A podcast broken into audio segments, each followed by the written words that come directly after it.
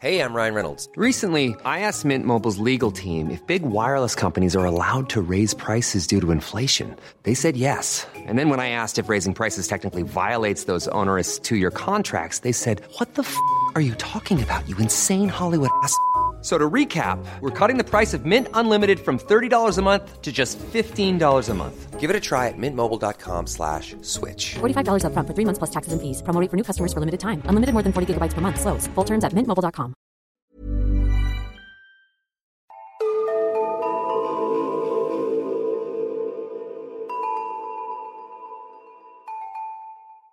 Hej och välkomna till Nära ögat, en true crime-podd för mesar. Mitt namn är Alexandra Kensdottir Och jag heter Amelia Ingman.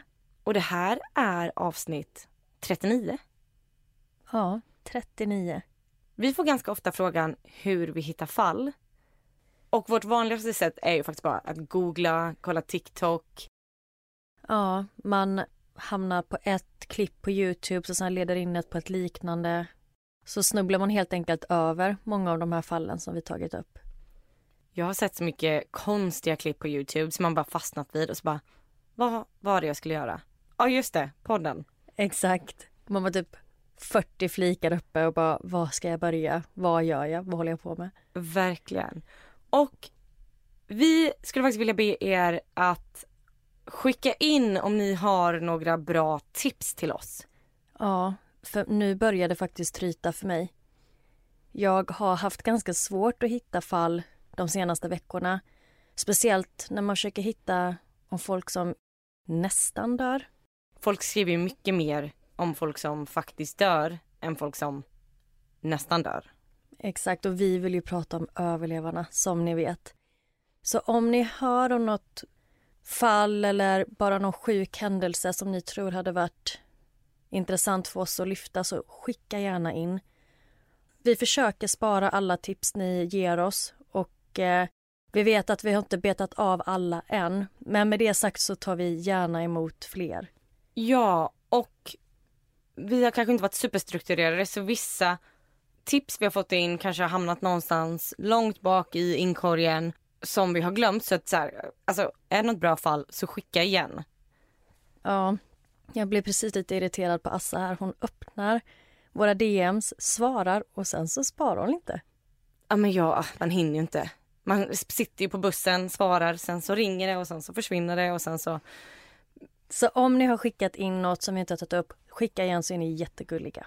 Ja, och jag ska faktiskt ta upp ett fall idag som är ett jätte, jättegammalt tips. Som jag har rotat fram. Aha, vad spännande. Men då kanske du vill börja idag? Absolut. Idag ska jag berätta vad som hände Jessica McClure i oktober 1987.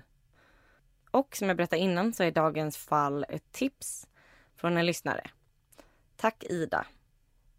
Och jag vill börja med att varna för att mitt fall handlar idag om ett barn som råkar illa ut.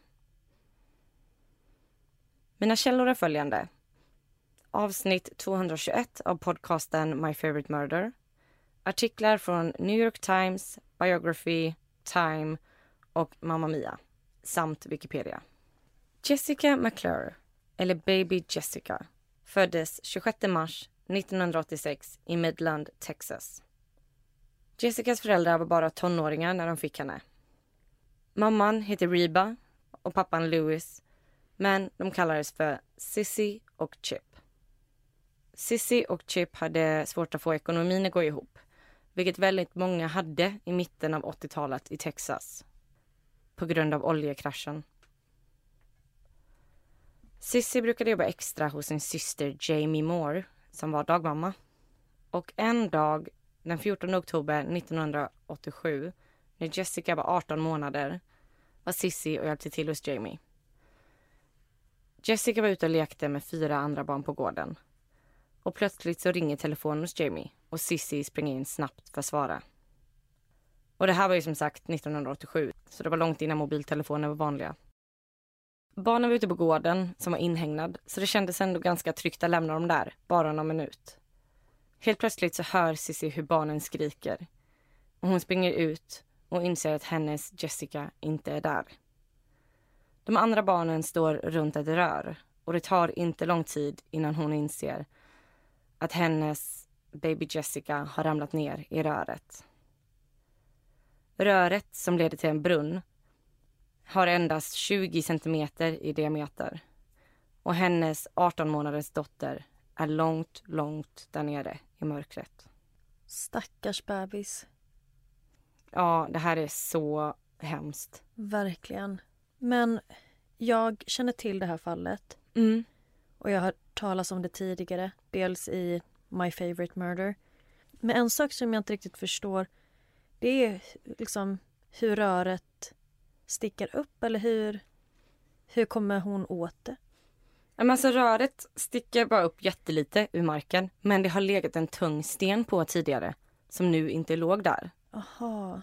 Så det är helt öppet? Ja, det är liksom i markhöjd. Okej. Alltså man tänker sig en vanlig linjal som man hade i skolan är ju 30 centimeter. Mm. Tänk dig att det är två tredjedelar av en sån. Det är ju alltså det är, det är inget stort hål. Man kan ju knappt tro att ett barn får plats där i. Ja, det är ju inte stort. Men 18 månader, då är man ju ganska liten. Mm. Man är ju ett och ett halvt ungefär. Sissi springer genast in och ringer polisen. Och polisen anländer på endast tre minuter. Men Sissi berättar att det kändes som en evighet. Första polisen på plats är 32-årige Bobby Joe Hall. Bobby tittar ner i röret och försöker se Jessica. Men det är alldeles för mörkt och hon är för långt ner för att de ska se någonting. Men han lyckas dock höra baby Jessicas gråt så de vet att hon lever. Det tar inte lång tid innan ambulanser, brandkår och fler poliser är på plats. Och för att säkerställa att hon mår bra och andas så hissar de ner en mikrofon och en ficklampa i närheten av henne. Och på så sätt kunde de ana hennes rörelse och höra hennes andning eller hennes gråt. Och genom längden på den här sladden som de skickar ner så kan de nu räkna ut att baby Jessica är fast på över sex och en halv meters djup. Oj, det var långt ner. Mm. Och efter detta så skickar de även ner en videokamera och då lyckas de se henne och ser att hon har fastnat med höger ben upp över huvudet.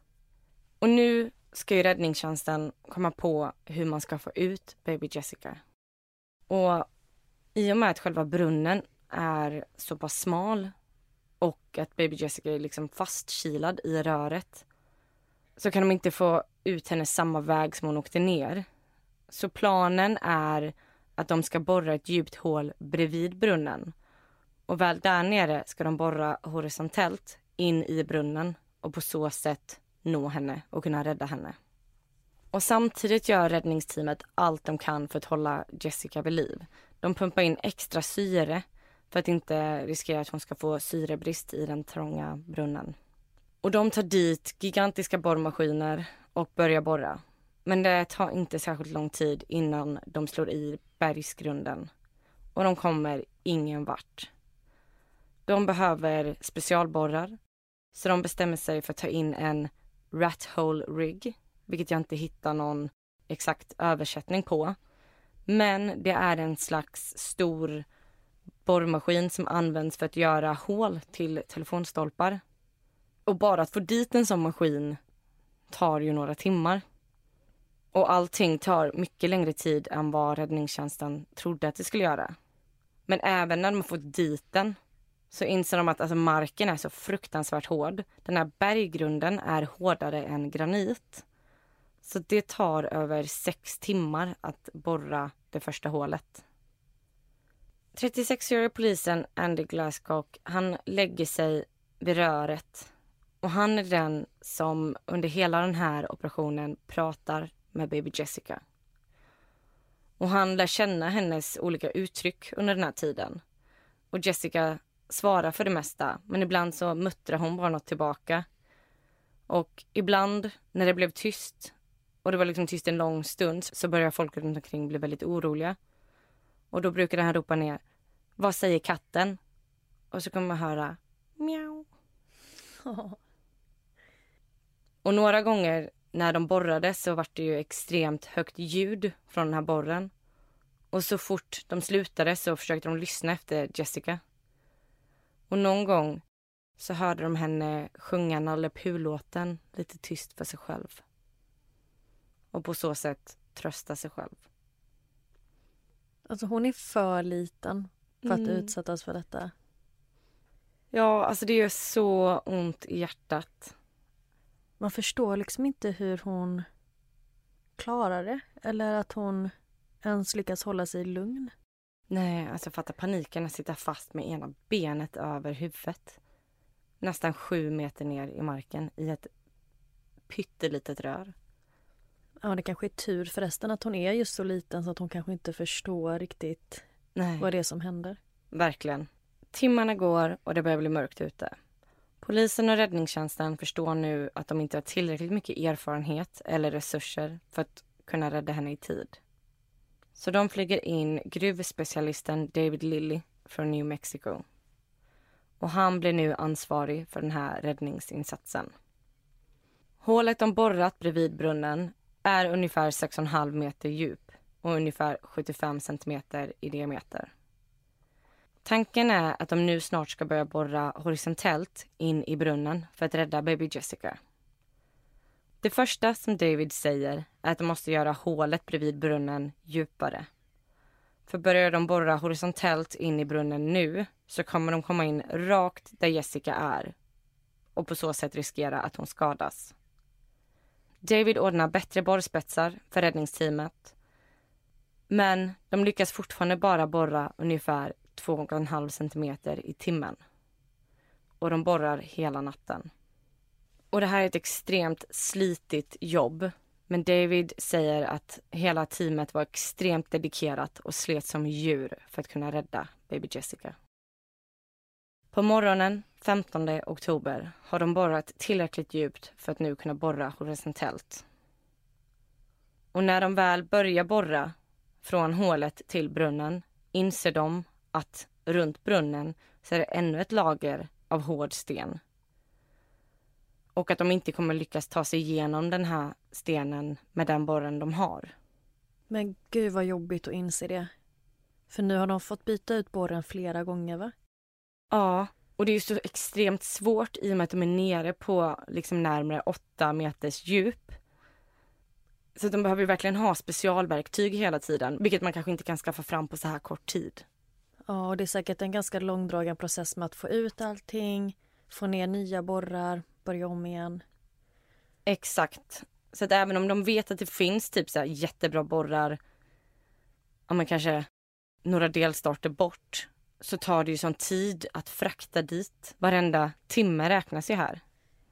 För hur länge har hon varit fast nu? Ungefär ett dygn. Och efter mycket om och men så kommer David på idén att de borde använda sig av vattenskärning. Och den här tekniken var extremt ny 1987. Men tack vare Davids kunskaper inom gruvarbete så kunde de ta in en sån här maskin. Och en vattenskärningsmaskin använder alltså en stråle av extremt hårt vattentryck som pulserar och kan skära igenom väldigt hårt material. Så vattenstrålen kan alltså skära igenom sten som borrhuvudet inte klarade. 16 oktober så lyckas de äntligen komma igenom stenlagret och in i brunnen. En brandman med medicinsk träning som heter Robert O'Donnell blir mannen som får ta sig ner i det här åtta meter djupa hålet. Och han får tränga sig ner med armarna över huvudet och en pannlampa på sig och liksom trycka sig ner i det här klaustrofobiska, mörka utrymmet. Han kämpar sig ner längst ner på djupet och där tar han sig mot den horisontella gången. Och han lyckas få in huvudet tillräckligt långt in i brunnen för att kunna se Jessicas fot hänga ner. Robert säger att han är där för att hjälpa henne och han ber henne röra sin fot, vilket hon lyckas med. Och det lugnar honom ganska mycket och då förstår han att hon inte är förlamad. Och han börjar försöka få loss henne. Men det går inte. Hon är helt fastkilad. Och han kommer inte åt mer. Han inser att de måste borra ett större hål. Så han lovar henne att han ska komma tillbaka snart. Och sen får de dra upp honom ur hålet igen. Åh, vad jobbigt att vara så nära. Mm. Robert var extremt arg och frustrerad när han kom upp. För det var en extremt jobbig upplevelse för honom att liksom dels klättra ner där. Han var ju så extremt nära, men det var ju extremt hjärtskärande för honom att han inte kunde ta med baby Jessica upp igen. Han hade ju sagt till henne att han var där för att rädda henne. Men teamen borrar lite mer och gör hålet bredare.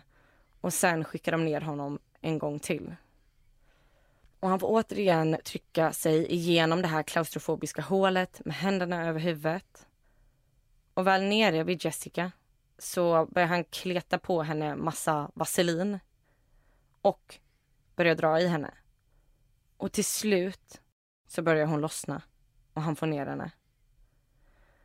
Och fortfarande nere i hålet så lindar han in henne och försöker täcka hennes värsta sår.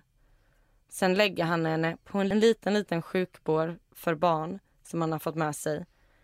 Och sen stabiliserar han henne på båren för att fästa henne på en ställning så att räddningsteamet ovan mark kan dra upp henne.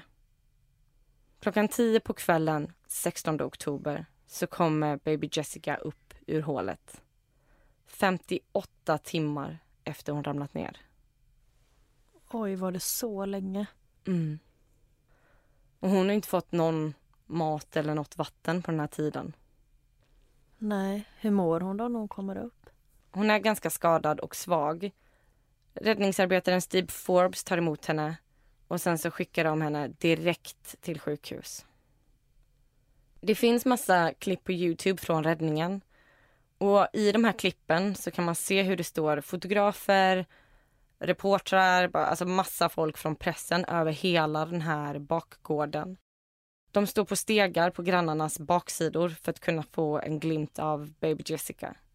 Och en fotograf tar en bild på Steve Forbes när han tar emot baby Jessica.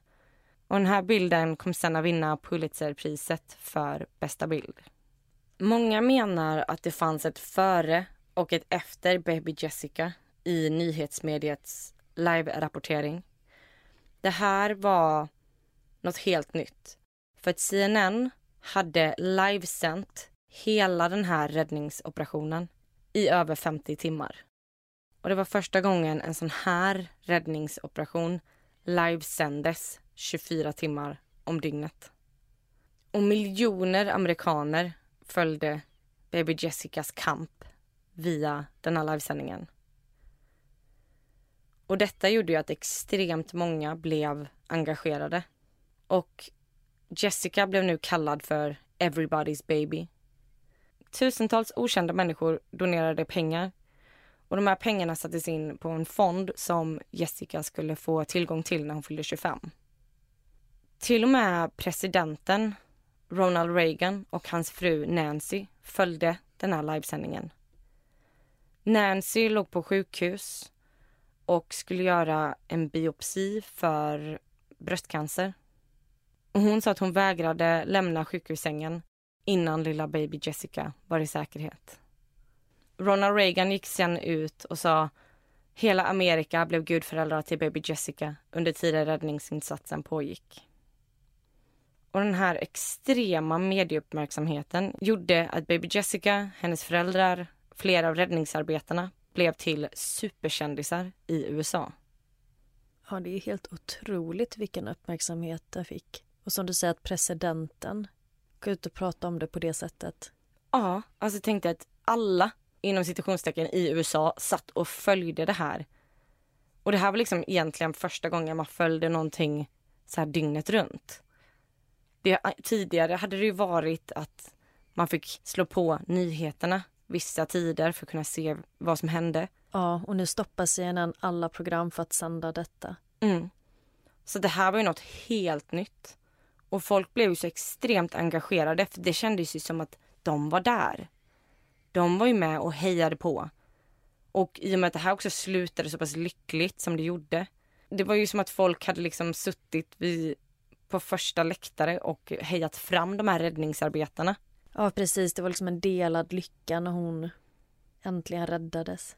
Ja, och de här räddningsarbetarna blev ju hjältar med hela det amerikanska folket. Mm. Tyvärr så är det inte bara positivt att bli känd över en natt. För de flesta kan ju kanske inte hantera det. Och så blev det även här.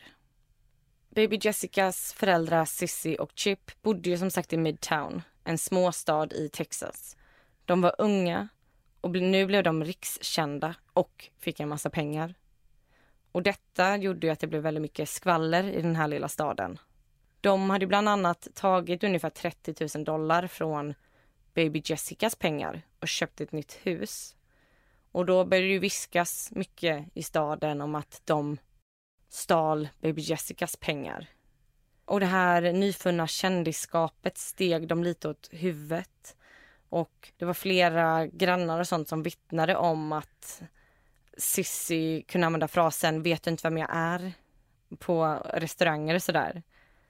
Och jag tror att allt bara blev för mycket för dem och detta ledde till att de skilde sig 1990. Jamie, mosten till Jessica, hon blev anmäld på grund av att det var på hennes dagmammeverksamhet som Jessica föll ner i brunnen. Och det var ingen privatperson som hade anmält det här utan det här var ren praxis. Så hon blev tvungen att lägga ner sin verksamhet.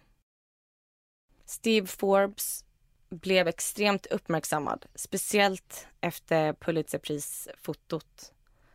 Men han valde ganska snart att ta ett steg tillbaka från rampljuset då han inte riktigt kunde hantera uppmärksamheten. Och detta var nog ett väldigt smart drag. För Robert O'Donnell, mannen som kröp ner i hålet och hämtade Jessica, blev även han en superkändis. Och han fick åka över hela USA och föreläsa. Han kallades för hjälte i tidningar. Han var med på Oprah. Han fick åka till LA och vara med i tv-serier. Och kändisskapet steg honom åt huvudet. Och bland annat detta ledde till att han och hans fru separerade. Och han slutade träffa sina barn så ofta. Han blev beroende av smärtstillande mediciner vilket gjorde att han förlorade sitt jobb. Och pressen slutade ju ringa efter ett tag. Och han fick inte mer uppmärksamhet. Och detta ledde till att han började må väldigt dåligt. Och allt det här blev en ond cirkel. Och det slutade tyvärr med att han begick självmord. Polismannen Andy Glasscock, mannen som pratade och tröstade Jessica under alla de här timmarna vid röret, han blev också väldigt, väldigt känd. Ett nyhetsklipp på honom kom med i Michael Jacksons musikvideo Man in the Mirror. Han åkte till Hollywood och var med på filminspelningen av tv-filmen Everybody's Baby, The Rescue of Jessica McClure. Och um, allt det här ledde till att hans äktenskap höll på att gå i krasch. Men han valde då att fokusera på sin familj och sitt äktenskap och började gå i parterapi. Och alltså många av de här artiklarna som jag har läst är ju typ från 95. Och då kan man ju tro att det är så här historien lite slutade för Andy. Att han räddade sitt äktenskap genom att undvika rampljuset. Men jag hittade även några nyare artiklar från bland annat 2005 som berättar att äktenskapet inte höll och att hans liv blev bara mörkare och mörkare. Och idag sitter han i fängelse för våldtäkt och barnpornografibrott. Okej, okay, och vad hände egentligen med baby Jessica? Efter de här 58 timmarna i brunnen så togs hon ju till sjukhus. Hon hade ett stort jack i pannan som hon fick sy. Och sen så hade ju hennes ena ben varit fast över hennes huvud i alla de här timmarna. Vilket ledde till eh, att hon var tvungen att operera benet och bland annat amputera en tå. Hon låg på sjukhus i 36 dagar och genomgick totalt 15 operationer. Och alla läkare valde att jobba gratis. Och resterande av hennes sjukhusräkningar betalades av anonyma donationer. Hon fick tillgång till sina pengar som 25-åring men bland annat på grund av en börskrasch så eh, handlade det inte riktigt om lika stora summor som det var när det sattes in. Men hon kunde ändå investera i ett bra hus och inte behöva tänka så mycket på pengar. Och även om Jessica blev baby Jessica med hela Amerika så har hon försökt leva ett vanligt liv. Hon började jobba på en förskola och via en kollega där träffade hon Daniel Morales som hon gifte sig med 2006 och som hon nu har två barn med. Och förutom att hon endast har nio tår så är ärret i pannan det enda som visar på hennes tid i brunnen. Och hon har fått erbjudande om att eh, med hjälp av plastikkirurgi ta bort det. Men Jessica har valt att behålla det. För det här visar ju vem hon är och vad hon har gått igenom. Och hon bor fortfarande kvar i Midland, Texas. Och på hennes Facebook står det att hon är a happily married mama of two. Och det var historien om baby Jessica. Snyggt jobbat. Tackar. Synd bara att det var så många tråkiga öden där bland räddningsarbetarna. Ja, verkligen. Och det har ju verkligen en direkt koppling till det här extrema kändisskapet de fick. All den här uppmärksamheten var ju inte bra för dem. Jag tror att det blev en väldig chock. De blev ju bokstavligen talat kända över en natt. Ja, och det visar ju på att alltså, människor mår inte bra av det här. De kan ju inte hantera att få så här sjukt mycket uppmärksamhet. För det håller ju ofta bara i sig en liten period och sen försvinner det. Och blir man då van vid att bli påpassad och uppvaktad och att alla tycker att den är en hjälte och sen så glöms man liksom bort, då är det inte konstigt att man känner sig otillräcklig. Man, man kanske identifierar sitt eget värde väldigt mycket med vad alla tycker om en och vad alla skriver om en och sådär. Ja, precis. Och som du säger, sen när det försvinner och man kanske inte har sitt jobb kvar, man kanske inte har sitt förhållande kvar, då står man plötsligt där och, och kanske tänker, vad gör jag? Mm. Och det jag tror så här, baby Jessica egentligen gjorde rätt, det var ju att hon försökte leva ett vanligt liv. Hon försökte ju, nu var hon också väldigt liten när det här hände, men hon hade nog kunnat rida på vågen och fortsätta sin resa som baby Jessica med hela det amerikanska folket. Hon hade ju säkert kunnat spela mycket mer på det i sitt liv. Men istället så valde hon att bo kvar i Midland, jobba på förskola, gifta sig, skaffa två barn och bara leva ett relativt normalt liv. Och det tror jag verkligen är så här, räddningen till varför hon verkar ha ett lyckligt liv. Ja, säkert. Men det är också tur med att hennes föräldrar inte utnyttjade situationen och exponerade henne heller. För i och med att hon var så liten, de hade ju också kunnat utnyttja situationen. Verkligen. Och i och med att hon var så liten så kom hon ju faktiskt inte ihåg någonting av det här. Nej. Och i somras kom det faktiskt en dokumentärfilm om det här som jag inte kunde komma åt. Den sändes på CNN och heter 58 hours. Jag försökte leta vart jag kan streama den eller köpa den. Men jag hittar ingenting. Jag vet inte om det är för att man befinner sig i Europa eller så, men den kanske kommer bli mer lättillgänglig att streama framöver. I och med att den är ganska ny så kanske inte den kommit ut på marknaden än.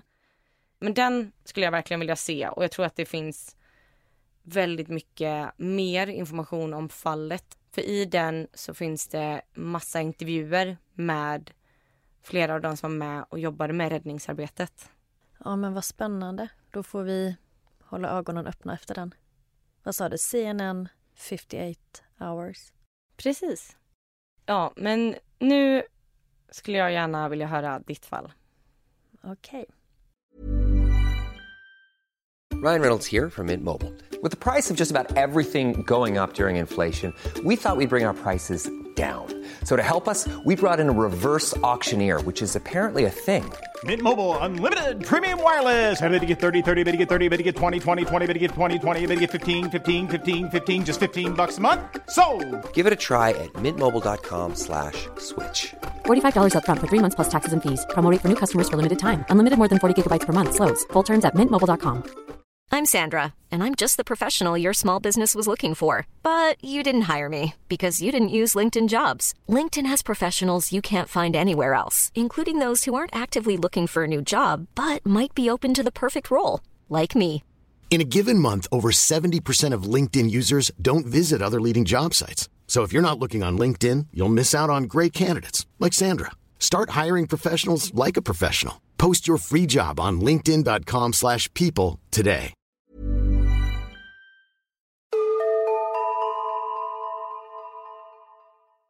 Idag ska jag berätta om Stephanie Browitt.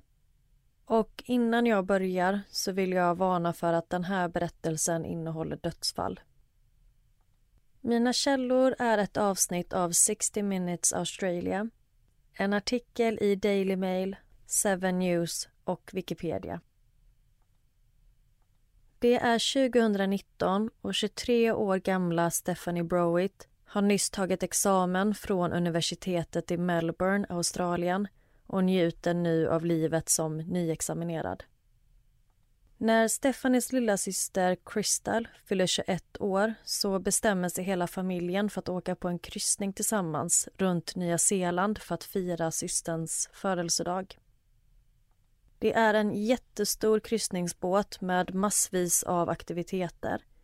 Och en dag så blir de tillfrågade av personalen om de vill följa med på en dagsutflykt och besöka White Island vilket Stephanie, hennes pappa Paul och lillasyster Crystal tackar ja till medan mamma Marie väljer att stanna kvar på kryssningen. Det var ett spontant beslut som de tog i stunden och de tyckte alla att det lät som en kul idé. Men det var många av dem som skulle följa med som hade bokat dessa biljetterna långt i förväg och det var flera andra turister från den här kryssningen som skulle åka med. Bland annat det nygifta amerikanska paret Matt och Lauren Ury som är på sin smekmånad. Det är måndag den 9 december när de lämnar kryssningsfartyget och hoppar på en mindre båt som tar dem till den vackra ön White Island som ligger 48 kilometer norr om Nordön i Nya Zeeland. White Island är framförallt känd för att på ön så finns det en vulkan och det är som sagt en väldigt vacker plats med vackra landskap, klippor och det stiger hela tiden vit rök upp ur kratern, vilket ser väldigt häftigt ut. Och trots att det finns en vulkan på ön så är det en väldigt lugn plats som turister ofta besöker. Och Matt, den amerikanska nygifta mannen, beskriver det nästan som att det ser ut som en annan planet att om han bara hade sett bilder från platsen så skulle han nästan gissa på att det var Mars. Stephanie tycker att det ska bli jättekul och spännande med den här dagsutflykten för hon har aldrig tidigare varit i närheten av en vulkan. Båten som de åker dit med stannar en bit bort från ön och de tar sedan en gummiflotte den sista biten till en liten kajplats. När de kliver i land på ön så tycker alla att det är väldigt vackert. Men runt om på ön så finns det en massa rykande gasfickor vilket Stephanie först tycker är lite obehagligt. Med i sällskapet finns dels turister och guider och de börjar vandra på ön och går upp mot vulkanens krater. Det är en solig dag, alla är på bra humör och många stannar till för att ta bilder med de vackra vyerna. Efter att ha promenerat i cirka 30 minuter så hör Stephanie något som gör henne ganska orolig. Hon hör hur den ena guiden pratar om att vulkanen är en så kallad level 2 och att den närmar sig level 3 vilket innebär att det är en väldigt hög risk för eruption.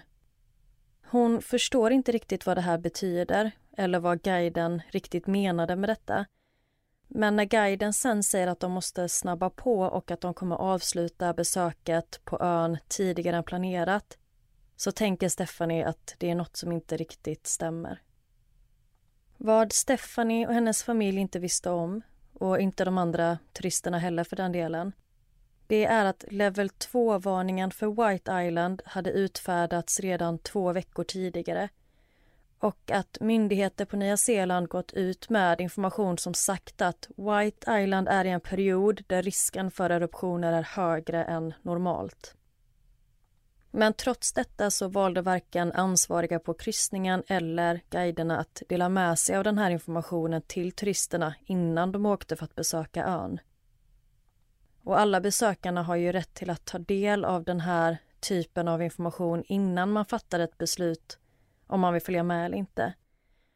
Och det är viktigt att man får veta vilka risker som finns, även om man kanske har köpt sin biljett innan varningen utfärdats. Men guiderna leder dem vidare upp mot vulkanen och när de når vulkanens krater så tar Stephanie bilder tillsammans med sin pappa och syster där de står och håller om varandra och i bakgrunden så ser man den vita röken stiga upp ur vulkanen. Och det är en väldigt vacker och härlig stund. Men bara 17 minuter senare så kommer allt förändras.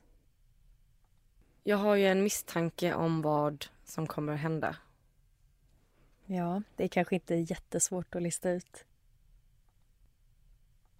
De ser hur svart rök börjar stiga upp ur vulkanen.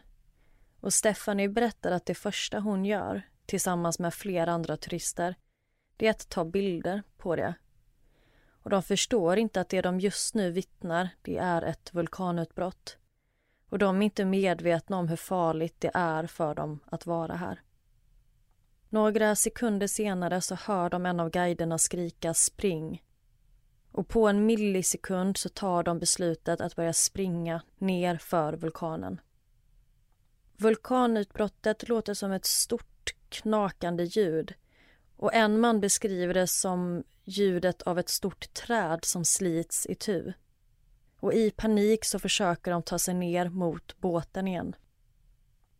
Det flyger grus och sten genom luften.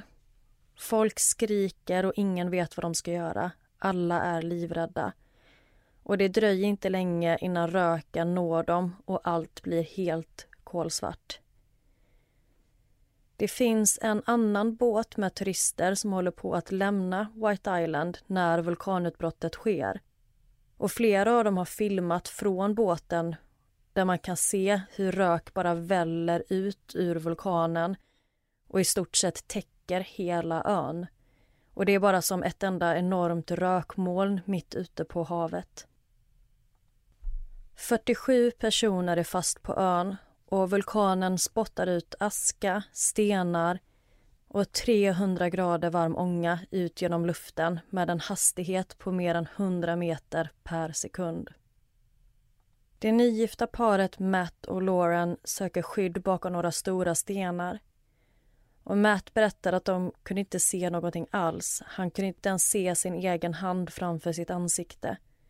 Och allt blev helt otroligt varmt. Allt brändes och han kände hur huden smälte. Det är så hemskt för att det finns ju ingenstans de kan gömma sig. Nej, de har ingenstans att ta vägen. Allt händer så himla snabbt. Och de var ju uppe vid kratern när vulkanutbrottet sker. Och jag menar, ser man ingenting så är det inte så lätt att bara kuta ner heller. Nej, och det är ju brant och stenigt så det är inte jättelätt att ta sig fram oavsett. Lauren beskriver situationen som helt fruktansvärd. Hon kan knappt andas och börjar kippa efter luft. Hon säger till Matt att hon älskar honom och hon känner hur kroppen håller på att ge upp.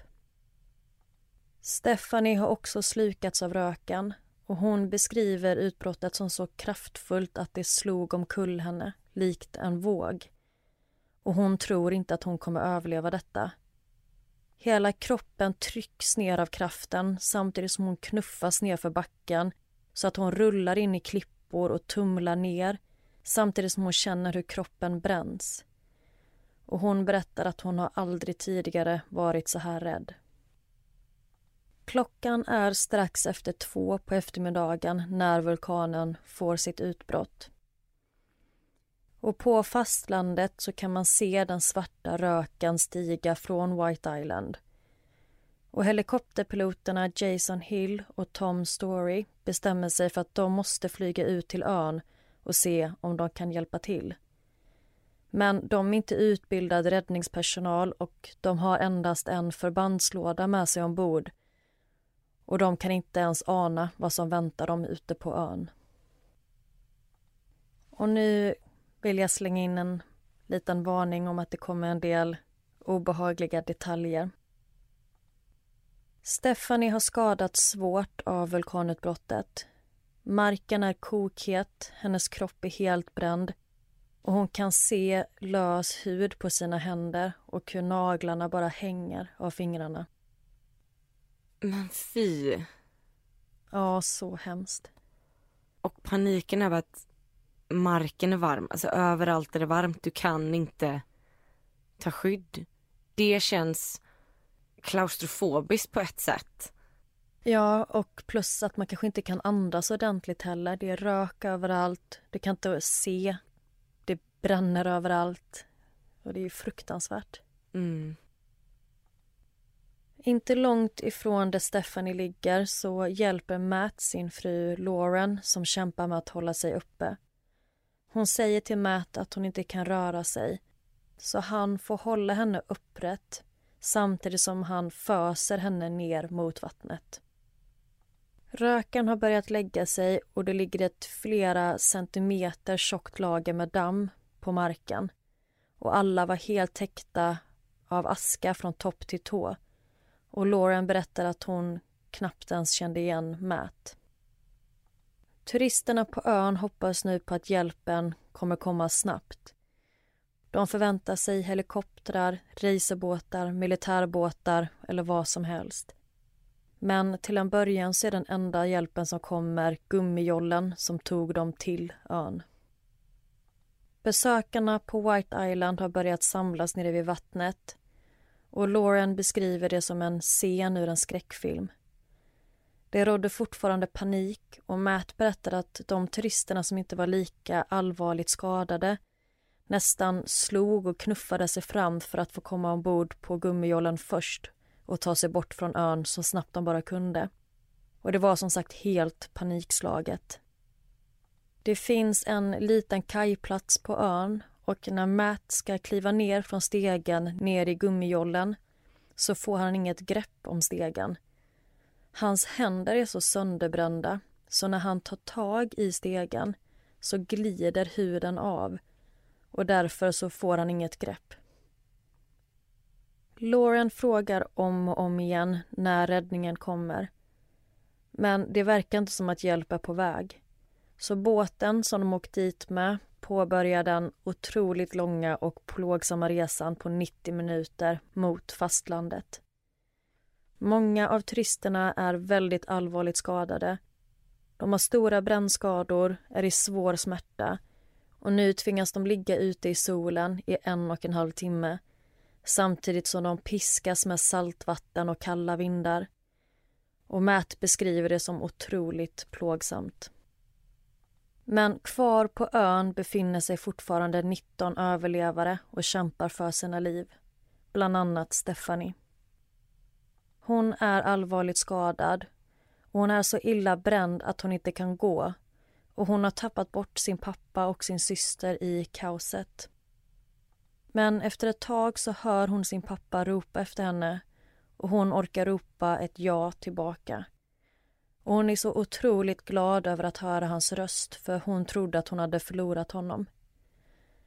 Efter några minuter börjar han ropa Stephanies namn igen och hon svarar honom nu också. Och sen ropar han igen och igen. Och Stephanie förstår att pappan försöker hålla koll så att hon inte svimmar av för han förstår hur illa skadad hon är.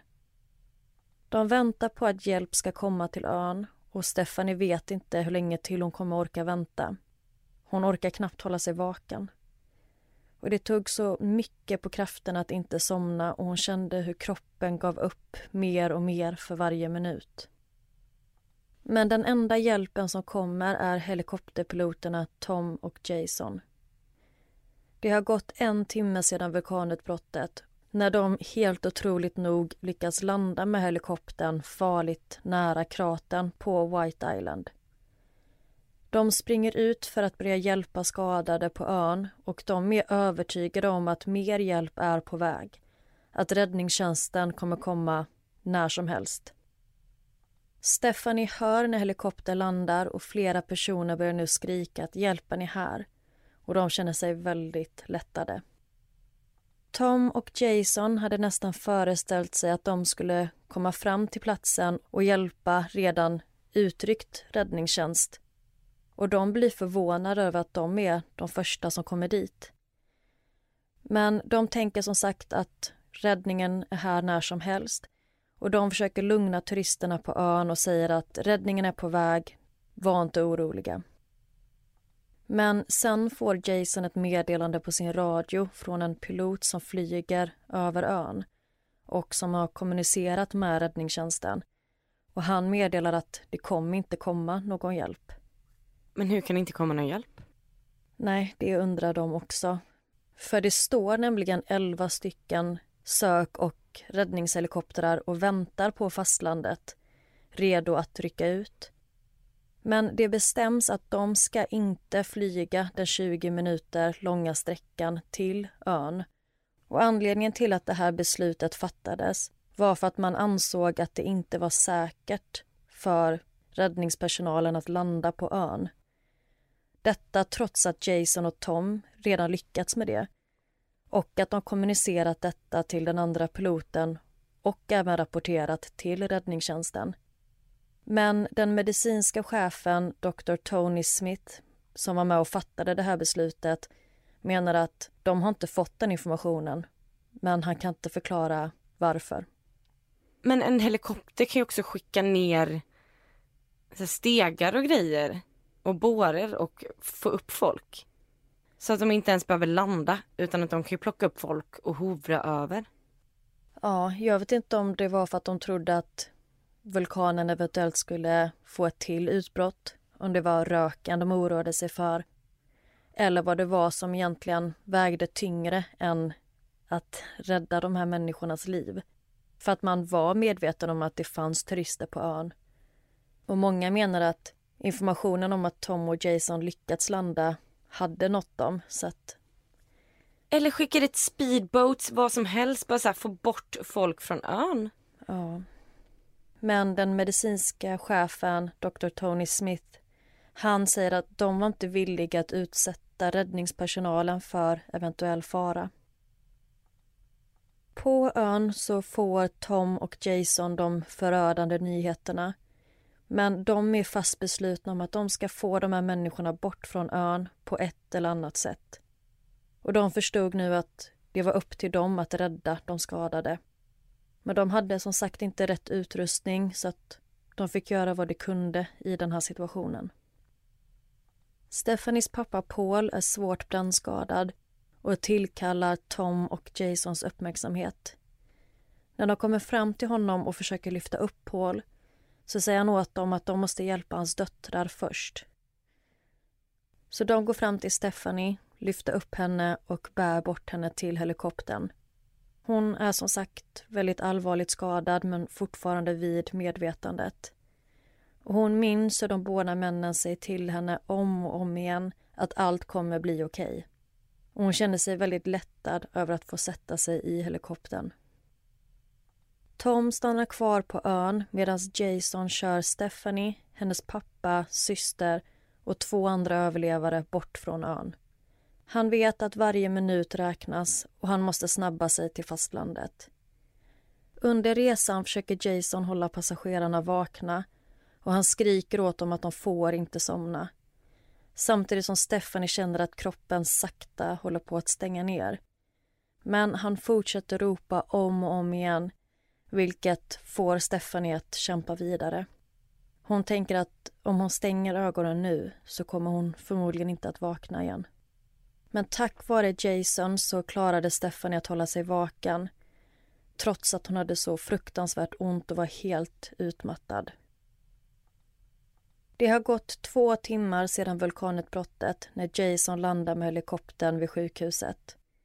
Stephanie skyndas in till akutmottagningen tillsammans med de andra och hon sätts, precis som sin pappa, i en medicinsk koma.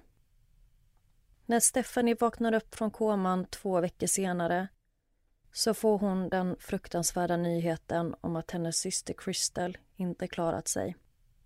Det är såklart otroligt jobbigt för Stephanie att hantera det här. Hon är väldigt upprörd och frustrerad över att hon inte fanns där för sin syster när hon gick bort. Och Stephanie kämpar med survival guilt och har känt varför jag? Varför överlevde just hon och inte de andra? Och survival guilt, det är ett psykiskt tillstånd som uppstår när en person tror att de har gjort något fel genom att överleva en traumatisk eller tragisk händelse när andra inte gjort det. Och man känner ofta en form av självskuld. Stephanie är en av de överlevarna som blev mest skadad under vulkanutbrottet. Och hon har tredje gradens brännskador på 70 procent av kroppen. Hon har amputerat åtta fingrar och 11 månader efter olyckan så har hon genomgått 20 operationer. Och hon kommer behöva bära kompressionsplagg under minst två år. Och kompressionsplagg hjälper till att öka blodcirkulationen och bidrar därigenom till flera positiva effekter och minska risken för komplikationer efter en operation. Det förbättrar bland annat läkningsprocessen, ger stöd och smärtlindring. När Stephanie vaknade upp från koman så var hon väldigt förvirrad.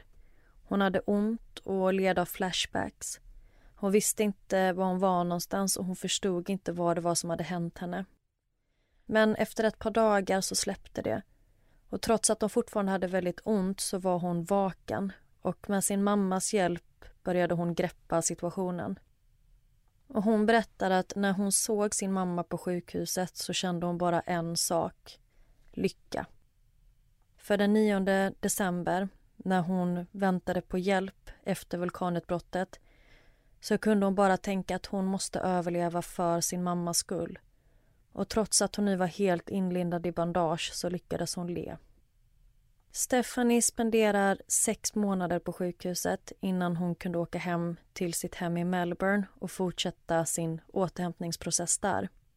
Och en annan väldigt sorglig del av den här berättelsen är att Stephanies pappa Paul gick bort en månad efter vulkanutbrottet i januari 2020 på grund av de skadorna han fått. Och Stephanie ser honom som en sann hjälte han hjälpte så många den dagen, inte minst henne själv. Även det nygifta paret Matt och Lauren skadades svårt och båda två hamnade i koma efter vulkanutbrottet. Och året som följde kantades av sjukhusbesök, hudtransplantationer och ständiga operationer. Dagen då de besökte White Island hade varit en solig dag och det var cirka 21 grader. Så de hade klätt sig efter vädret. Och Matt är en väldigt varm person så att han hade valt att ha på sig shorts och t-shirt medan Lauren som är mer frusen av sig bar en långärmad tröja och heltäckande byxor. Och valet av kläder påverkade hur illa skadade de blev. Matt fick brännskador på 54 procent av sin kropp varav runt 30 procent är tredje gradens brännskador. Och det är då på de delarna av kroppen som inte var täckta. Lauren fick brännskador på 23 procent av kroppen och runt 15 procent klassas som tredje gradens brännskador. Så då var det bättre att ta på sig mer kläder? Ja, precis. Och det kan även påverkas av vilken typ av plagg du har på dig. De nämnde till exempel att tjockare jeanstyg skyddar bättre. Och när Matt och Lauren befann sig på ön och de hörde den ena guiden skrika spring så hade de tillsammans gömt sig bakom några stora stenar istället för att försöka springa ner mot vattnet. Och de tror att det här beslutet räddade deras liv. Och de är båda eniga att det fanns stora brister i den informationen som de fått gällande White Island. Och de menar att det inte alls återspeglade de risker som fanns och hur farligt det faktiskt var. Och om de hade fått all fakta så hade de fattat ett annat beslut och valt att inte följa med den här dagen. De hade aldrig fått veta att vulkanen var en så kallad level 2 förrän de hörde guiden säga det när de redan var på ön och det då var för sent. Matt säger även att i broschyren om White Island så nämns det att det är en aktiv vulkan. Men när han själv kollade upp definitionen av det så fick han fram att en vulkan betraktas som aktiv om den haft ett utbrott under de senaste 10 000 åren. Och han hade ingen aning om att vulkanen på White Island hade haft utbrott 2012, 2013 och 2016. Lauren menade att de som ansvarade för den här utflykten aldrig skulle låtit den äga rum. Att det var fel av dem att ens låta de här människorna gå i land på ön. Och en sak som många av överlevarna ställer sig kritiska kring det är att hjälpen inte kom tidigare. Det hade gjort en väldigt stor skillnad för många människor den dagen och fler liv hade förmodligen kunnat räddas. Lauren är väldigt arg och upprörd över att de valde att inte skicka ut räddningshelikoptrarna till ön. För deras jobb är ju att rädda liv. Men de blir tillsagda att inte göra det, vilket hon tycker är väldigt frustrerande. Men räddningshelikoptrarna skickades till sist ut till ön på den medicinska chefen Dr. Tony Smiths order. Men det var först två och en halv timme efter utbrottet och då var det redan för sent. Alla överlevare hade redan räddats från platsen då. Och Tony Smith säger att de har reflekterat över vad de vet idag och man medger att de hade kunnat flyga till ön tidigare än vad de gjorde.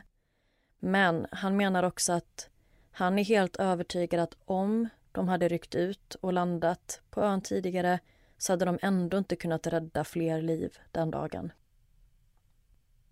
Stephanie är säker på att hon hade inte överlevt mycket längre om det inte vore för Jason. Han räddade hennes liv. Och hon säger att Jason och Tom är hjältar. Det var inte deras jobb, men de valde ändå att riskera sina egna liv för att rädda andra. Och hon känner en sån enorm tacksamhet mot dem. Stephanie är precis som Matt och Lauren också väldigt kritisk till att kryssningsfartyget lät dem åka och att de sålde biljetter till dem den här dagen utan att berätta om riskerna. Och tillsammans med en av Australiens främsta rättsföreträdare, Peter Gordon så har Stephanie och hennes mamma Marie valt att stämma det globala mångmiljonskryssningsbolaget Royal Caribbean. Peter Gordon menar att det finns stora mängder bevis som pekar på att kryssningsbolaget var väl medvetna om riskerna med att besöka White Island och att det var en väldigt hög risk för vulkanutbrott.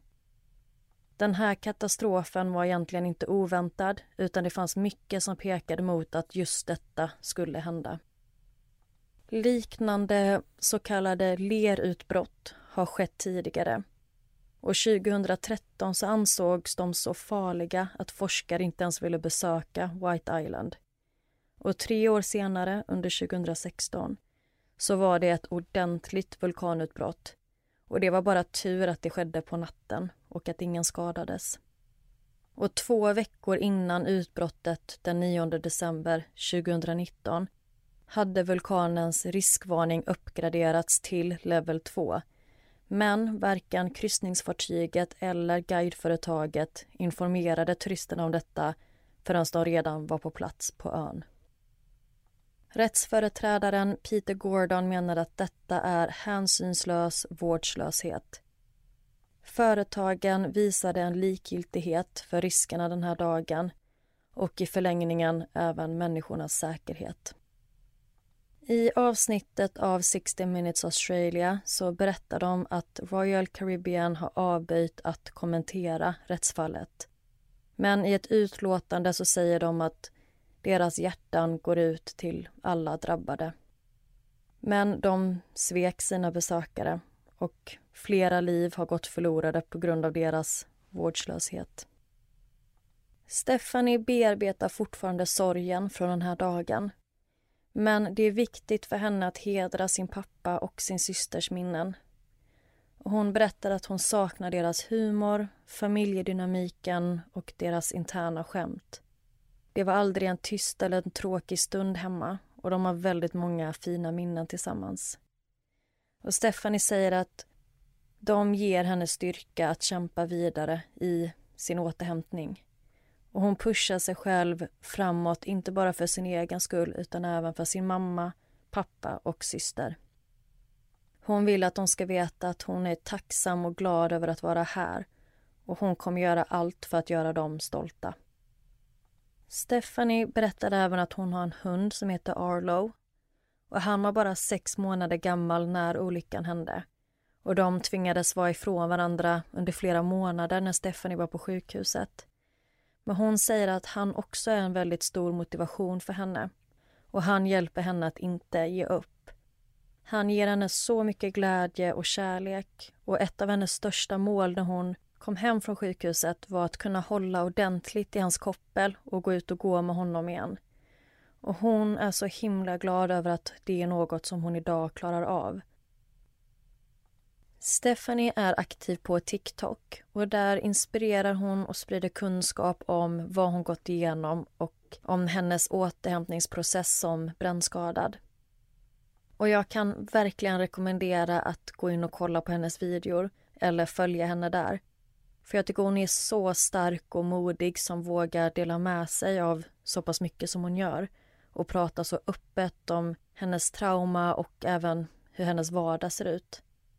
Plus att hon har väldigt mycket humor. Och du kan hitta henne på TikTok om du söker på Stephanie Browitt eller på hennes användarnamn som är at Stephanie Coral 96. Och det var berättelsen om Stephanie och vulkanutbrottet på White Island. Alltså det här var så spännande. Jag hade bara hört om det här i väldigt, väldigt korta drag. Så jag hade egentligen inte hört särskilt mycket detaljer. Så jag tyckte det här var jätteintressant. Ja, tack. Och kul att du tycker det. För det finns ju väldigt många perspektiv att lyfta. Det är väldigt många besökare den här dagen på plats på ön. Hur många var det som var där? Det var 47 personer på ön när vulkanutbrottet ägde rum. Både turister och guider. Jag tror att 38 av de här personerna var passagerare från Royal Caribbean.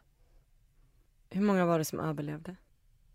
Det är lite olika beroende på vilka källor jag kollat på men enligt 60 Minutes Australia så omkom totalt 21 personer.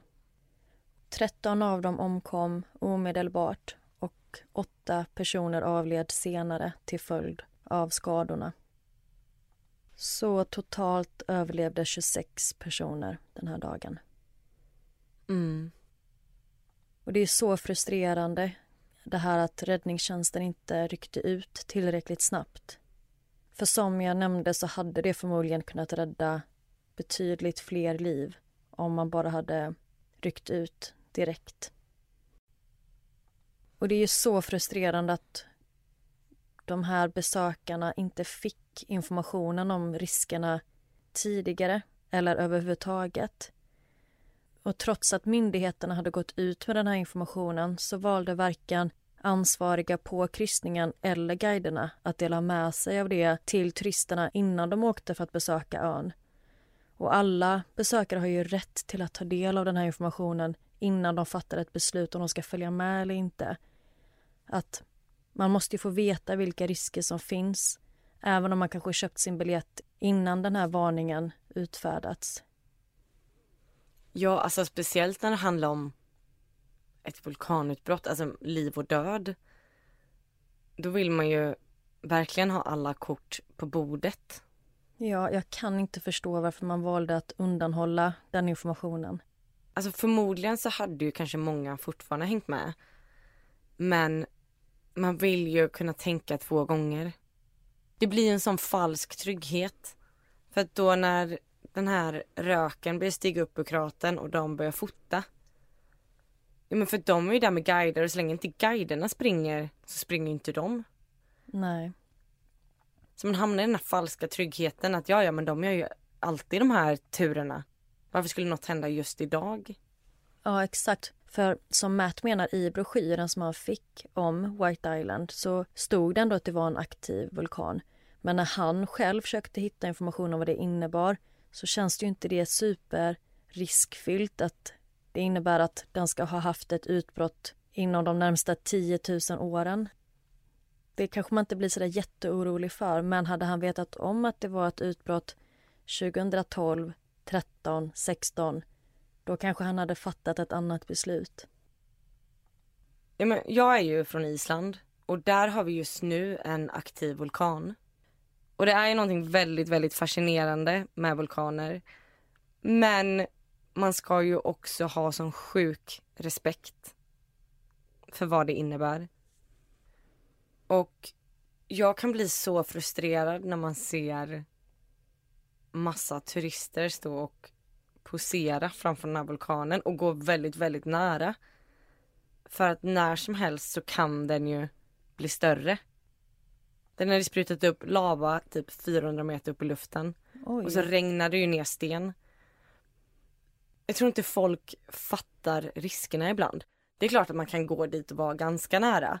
Men jag menar folk är ju dumma i huvudet och går extremt nära.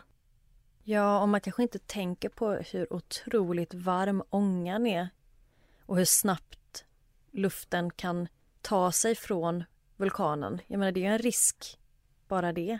Ja, och det är ju jättemycket giftiga gaser från vulkanen. Speciellt, alltså, nu vet jag inte hur det var på Nya Zeeland, men typ på Island så är det väldigt mycket giftiga gaser. Så ibland måste de ju stänga av så att folk inte får vara i närheten på grund av gaserna. För du kan inte se dem. Du, du känner inte när de förändras.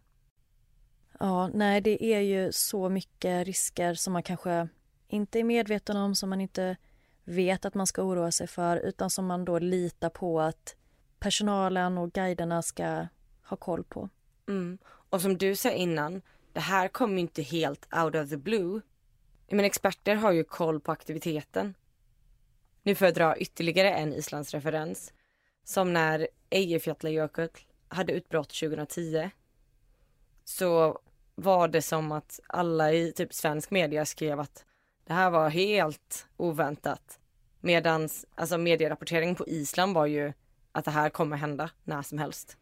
För det hade varit extremt mycket jordbävningar upp till att vulkanen hade utbrott. Ja, det kom ju verkligen inte från ingenstans. Och i det här fallet så hade myndigheterna gått ut med sin varning två veckor tidigare. Exakt. Vilket bara får Stephanie att tänka ännu mer på hur sjukt att de egentligen valde att sälja biljetterna till dem samma dag. Och inte säga någonting. Precis. Sen är det säkert många följt med ändå. Men de måste ju få grunda det beslutet på all information som finns. Ja. Och den här rättsprocessen som de inledde, jag har försökt hitta information kring det om den är avslutad eller om eller vart de ligger till med den. Men jag kan inte riktigt få fram några konkreta svar. Jag tror att den fortfarande är pågående i och med att det är relativt nyligen som detta hände. Så vi får helt enkelt vänta och se vad, vad utfallet blir. Det förvånar mig inte om den fortfarande är pågående i och med att det var så pass många målsägare också. Ja, precis. För Stephanie och Marie var inte de enda som stämde kryssningsfartyget. Så det är flera av överlevarna som har stämt. Ja, men det här var ju ett sjukt spännande fall. Och man tror ju verkligen inte att det här ska kunna hända. Inte när man är på semester med sin familj. Nej, och de anade ju inte alls vad som skulle ske. Men återigen, jag rekommenderar att kolla in Stephanies TikTok. Hon är superhärlig och väldigt öppen med sin resa. Så, at Stephanie Coral 96. Jag skulle verkligen vilja se bilderna som du pratade om tidigare från turistbåten som lämnade ön. Ja, absolut. Det ska jag lägga upp på vår Instagram. Och där heter vi... Nära ögat podd. Precis. Och bilderna kommer även läggas upp på Facebook där vi har samma namn. Och det var allt från det här avsnittet. Tack så jättemycket för att ni har lyssnat på oss idag och vi hörs igen nästa vecka. Ha det fint. Puss hej.